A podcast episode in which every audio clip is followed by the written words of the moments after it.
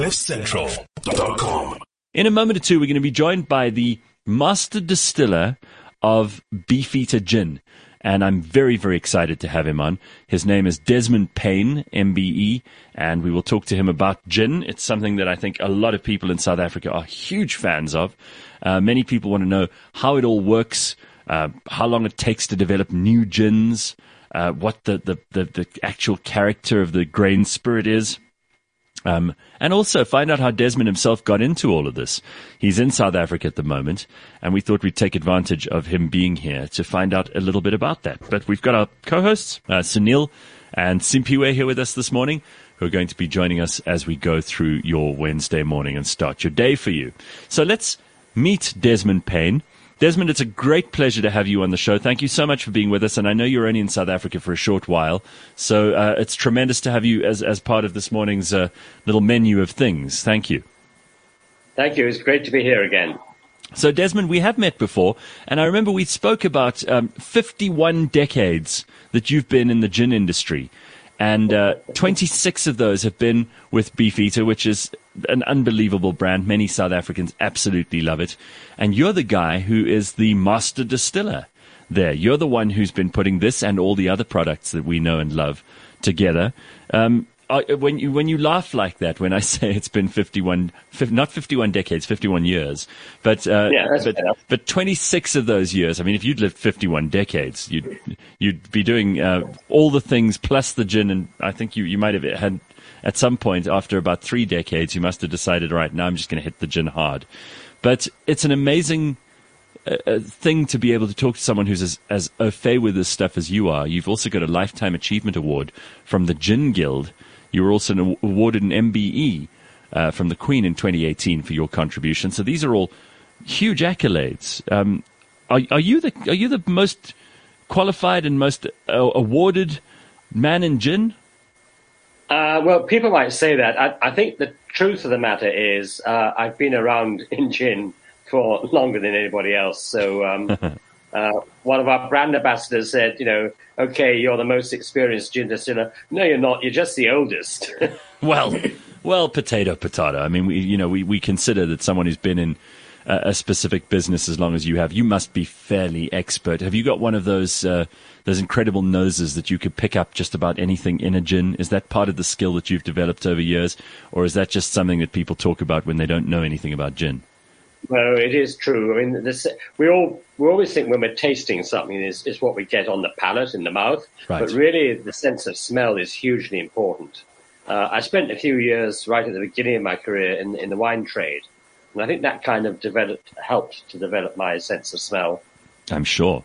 So tell us quickly, after so many years in in the gin industry, how have you seen it evolve? And and what's changed? Because gin has absolutely skyrocketed in the last uh, 10 maybe maybe 15 years but i think it's probably the last 10 years. It's become an enormous part of everybody's activities everybody's uh, range of drinks that they offer at home that they want at the bar when they go out that they want at the restaurant when they go for a meal. What's happened with gin and, and why do you think this huge upsurge uh, in the last little while yeah, I mean, you're right. It's, it's gone crazy. And that's why I'm still around, really. Um, it, it's a combination of things. So things go in and out of fashion. That's one thing. So part of it is about fashion. And people don't always want to drink what their parents drank or mm. holiday where their parents holidayed or dress like their parents, etc. So it's partly that. But it's also, I think, largely down to the fact that this generation of bartenders are absolutely at the top of their game. And it's something about gin. You know, we think about um, fine malt whiskies or something, and you kind of sip them neat, and, and that's it. But of all the spirits, gin is the one that has that ability, requirement almost, to go the next step. So, in other words, what I make as Beefeater gin is not the way that anybody drinks it. It may be as simple as a gin and tonic or a more complex mm. cocktail the, the bartenders love to work with gin because they can put their own stamp on it, their own influence, uh, and that, that, that's part of it. And and we certainly see that you know markets that um, really never saw gin in the past, like the most of South America, for example. I never saw a bottle of gin when I was traveling there. Now Brazil is one of our biggest markets, so you know it, it's fashionable. But it's because gin is something you can really work with and put your own your own stamp on it. Desmond, what about the, the, the, the manufacture of new gin products? Um, oh, Oh, hang on. can't hear you, Gareth. Oh, sorry, uh, Desmond. What about the Yeah, manufacture? okay. What about the manufacture of, of new gin products? Because it's not as if you have one formula and you know a company sticks to that forever and a day. There may be certain products that are tremendous and stand the test of time, but when you're developing a new gin and there are all of these artisanal and floral and and, and various other kinds of gin that they're coming out with. I mean, it's very, very difficult. You go into the into the bottle store now, and you see such a variety of gins. Um, and you obviously have been at the forefront of developing so many of these. How long does it take to develop a new gin, and, and what goes into it? Uh, well, the first gin I ever developed was a, a brand called Beefeater 24, and I'd actually been making gin for 40 years at that stage. So it was time I, I Wow. put my own my own sort of influence on something, and that took me about a year and a half um, because I really wanted to. I was learning. I'm still learning. Uh, I'm, a, I'm a bit faster these days because uh, they're coming out quite quickly. I think one of the things that's happened, one of the trends in gin, is flavored gins, which is a slightly odd, almost a contradiction of terms, because all gin is flavored. Yeah. But um, the addition of, of uh, fruit flavors and color and sweetness to gins, uh, that's massively growing in the market. Uh, and they're really exciting to do. But actually, from what you said earlier, everything I do is based on uh, the traditional regular beefeater gin, and then I just do something else with it uh, to, to give it another another dimension. And Desmond, is it true that all gin has to have juniper berries in it? That is true. Right. So, I mean, you know, I think gin is kind of in revolution at the moment. People are saying, why must I do this? Why can't I do that? But uh, if you forget the juniper, it's not gin. It might be a really nice drink, but it ain't gin. So, uh, you know, there are some there are some limits to it.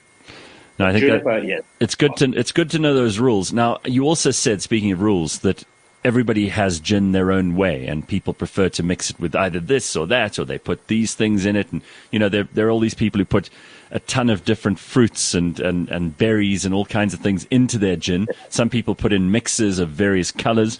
Is there a favorite way? Obviously, you're not going to tell anyone they can't do it that way, but is there a favorite way that you like to drink gin? Uh, many ways, in fact. I mean, you know, the, the classic way of drinking gin is gin and tonic. Yes. Uh, and uh, I, I have a kind of philosophy about whether it's making a new gin or, or how I drink a gin. Is kind of keep it simple. Don't get overcomplicated. You don't need to. Let the gin talk for itself, uh, if like. So I, with a gin and tonic, I like just uh, uh, a decent measure of, of beefeater gin for me. Um, some ice, not too much, uh, and top it up with tonic. About three to one, two to one. It depends on you know how much you, you want to take. And for me, just a slice of lemon is great. But I- I've been to uh, markets like in Spain, you know, where they, they dress up the gin and tonic with a handful of juniper and sticks of licorice and uh, cherries and uh, uh, strawberries, and it, it looks great, you know. But you kind of have to strain it through your teeth to drink it in the end. yeah, I've seen some of them that look more like a look more like a fruit salad than a gin, right? Exactly, yeah. So uh, for me, keep it simple, and the same the same principle applies to making a new gin. Don't you don't have to go to you know take a rowing boat up some strange river somewhere and find a flower that grows on top of the tallest tree and use that as your botanical, um, because just for the sake of it. Because a you're never going to find it again next year, and uh, it's just honestly not worth the effort. It's about flavor. It's about balance of flavor. That's what really matters. Well, Bailey, who's listening to us, says Beefeater 24 is amazing. Now, that's your creation. What are the career highlights uh, can you can you tell us about? Because with that many years in, in gin, there must be many. It must be difficult for you to just whittle it down to one or two. Yeah, I think I've probably forgotten quite a few of them um, over the years. Um, I think receiving the MBE was great. It was a, a, a nice surprise. Um, yeah, 24 was was, was great. Um, I, I created that gin. I kept everyone away. I said, "This is all, all my work. Go away. I'll tell you when it's finished." Uh huh. And um, that there's a big competition called the International uh, Wine and Spirits Competition. Yes. And I'd been at a, a lecture somewhere, and uh, we'd just launched the, the brand.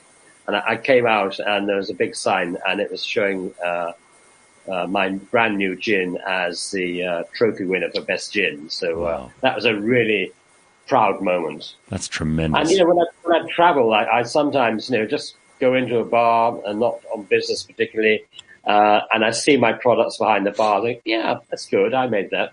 Mm. You know, so you get these Lovely. moments of pride. It must give you enormous satisfaction to see it on the shelf and to see people uh, ordering uh, your gin. And, and I mean, you mentioned the MBE. Now, the Queen uh, occasionally partakes in gin, doesn't she? She does. Uh, we hear that she's just given up drinking, which is uh, sad yeah. for, for, anybody. Actually. I would have thought. I would have thought you should accelerate as you get into your nineties. well, I'm I'm accelerating, that's for sure. Um, yeah, she she um, she does. I, I, when I um, when I got my uh, MBE, it's actually um, uh, done by Prince William. Oh wow! Uh, uh, uh, he, he um, you know, they have a little chat with everybody. You're sort of lined up, and it's next, next, yeah. next, and uh, he said, "Actually, I'm a vodka drinker." Oh. So, um, which wasn't what I wanted to hear, but no. I said, give it, give it time, sir. And he said, it's all right. He said, there are other members of my family who are definitely gin drinkers. well, that's a disappointing bit of information about Prince William vodka. Ugh. Anyway. We'll work on it. yeah. You've been to South Africa a number of times, haven't you, Desmond?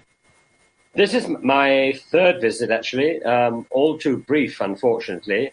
Um, I came down for a colleague's wedding about uh, three years ago now. Okay. And, and spent some time going around the garden route, and it was fantastic. I really enjoyed it. And a very brief judging a competition up in Johannesburg about five years ago. So this time I'm here for a week, so that's great. Oh, oh, good. So you'll get a little bit more time. That's very, very good. Do you think South Africa makes good gin? Have you tried any of our local ones? I have. I mean, the thing is, everybody everywhere is making gin, so there's good and bad everywhere. Actually, there aren't too many bad gins around. Okay. But there's a couple of uh, South African gins.